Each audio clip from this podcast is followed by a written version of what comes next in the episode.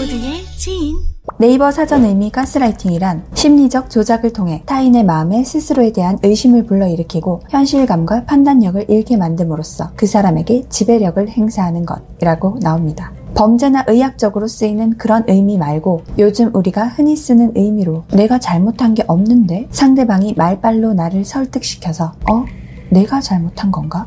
이렇게 생각하게 만드는 게 가스라이팅 당하는 거죠. 흔히 일어나는 일입니다. 연인 사이 어떤 사건이 일어났고 A가 B에게 잘못을 했어요. B가 A에게 서운함을 느끼고 표현합니다. 이때 A가 분명 지가 잘못했는데 자기가 그렇게밖에 행동할 수 없었던 이유를 요사스런 입놀림으로 설명하죠. 그럴 수밖에 없었고 난 오히려 우리 관계가 더 좋아지려고 그런 건데 이 네가 그렇게 해석을 할 줄은 몰랐다. 너는 내 입장을 생각해 봤냐? 나는 이렇게 이렇게 생각해서 좋은 의도로 그런 거였다. 이런 말을 듣다 보면 B가 아 그런가? 하면서 넘어가고 미안 그런 의도인지는 몰랐어. 되려 B가 A에게 사과를 하고 마무리가 됩니다. 연인 사이 가스라이팅은 한 사람도 모르고 당한 사람도 몰라요. 지가 가스라이팅을 하는 건지 몰라. 진짜 나는 그렇게 생각했고 나는 그런 뜻이 아니었다. 라고 생각하죠. 당하는 사람도 이게 가스라이팅 당하는 건 줄 모르고 내가 상대방을 너무 나쁘게 봤나? 내가 너무 오바했나 보다. 라고 생각하죠. 근데 이런 일이 일단락 되고 나면 어때? 가스라이팅 당한 사람은 분명 해결이 된 건 맞는데 계속 찝찝하죠.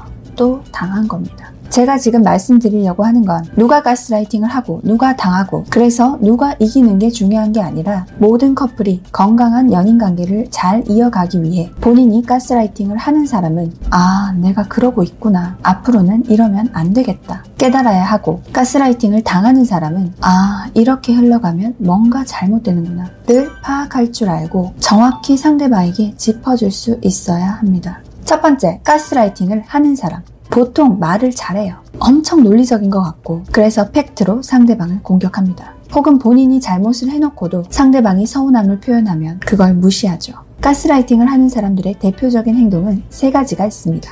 1번, 내가 말한 건 그런 뜻이 아니었어. 네가 그렇게 받아들인 거야.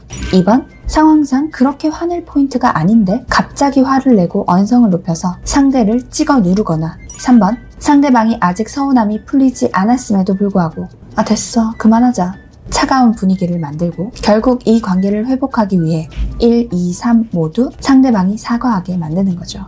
가스라이팅을 하고 있는 분들, 내가 한 말이나 내가 한 행동으로 상대방이 상처받았다고 할 때, 내가 그렇게 말할 수밖에 없었던, 내가 그렇게 행동할 수밖에 없었던 이유와 네가 느끼는 그 감정은 너무 피해의식이다 라고 몰아붙이고 싶을 때 깨달아야 합니다. 일단 내가 잘못한 건 맞다는 거. 그럴 땐 미안하다고 사과하는 게 먼저입니다. 미안. 근데 어쩌고 저쩌고 부연 설명을 하는 건 미안한 게 아니에요. 이렇게 이렇게 해서 내가 이런 말을 했는데 네가 그렇게 생각할지 몰랐어. 정말 미안해. 또는 네가 상처받을 줄 알지만 이게 더 나은 선택이라고 생각해서 그렇게 했는데 그렇게까지 너를 힘들게 할 줄 몰랐어. 미안해. 정말 미안.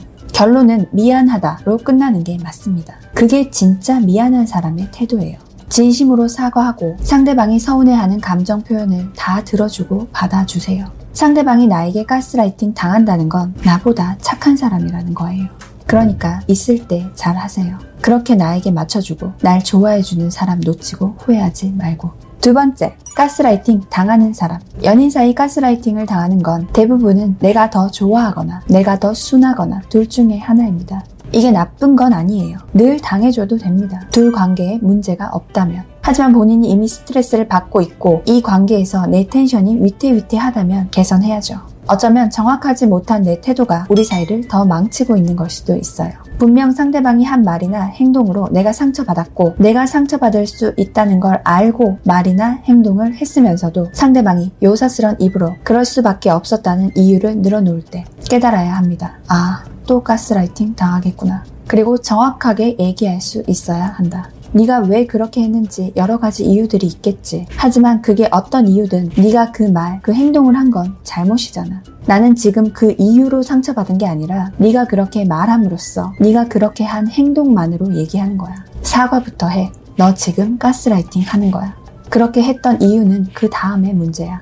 이렇게 당당해야 돼. 네가 잘못됐다고 말할 상황이 아니야. 그리고 상대방에게 사과를 듣고 나서 왜 그렇게 행동한 거야? 내가 상대방에게 변명할 기회를 주면 그때 그 이유를 들어주고 그런 생각들이 있는지는 몰랐어. 나도 너무 확대 해석했어. 미안해.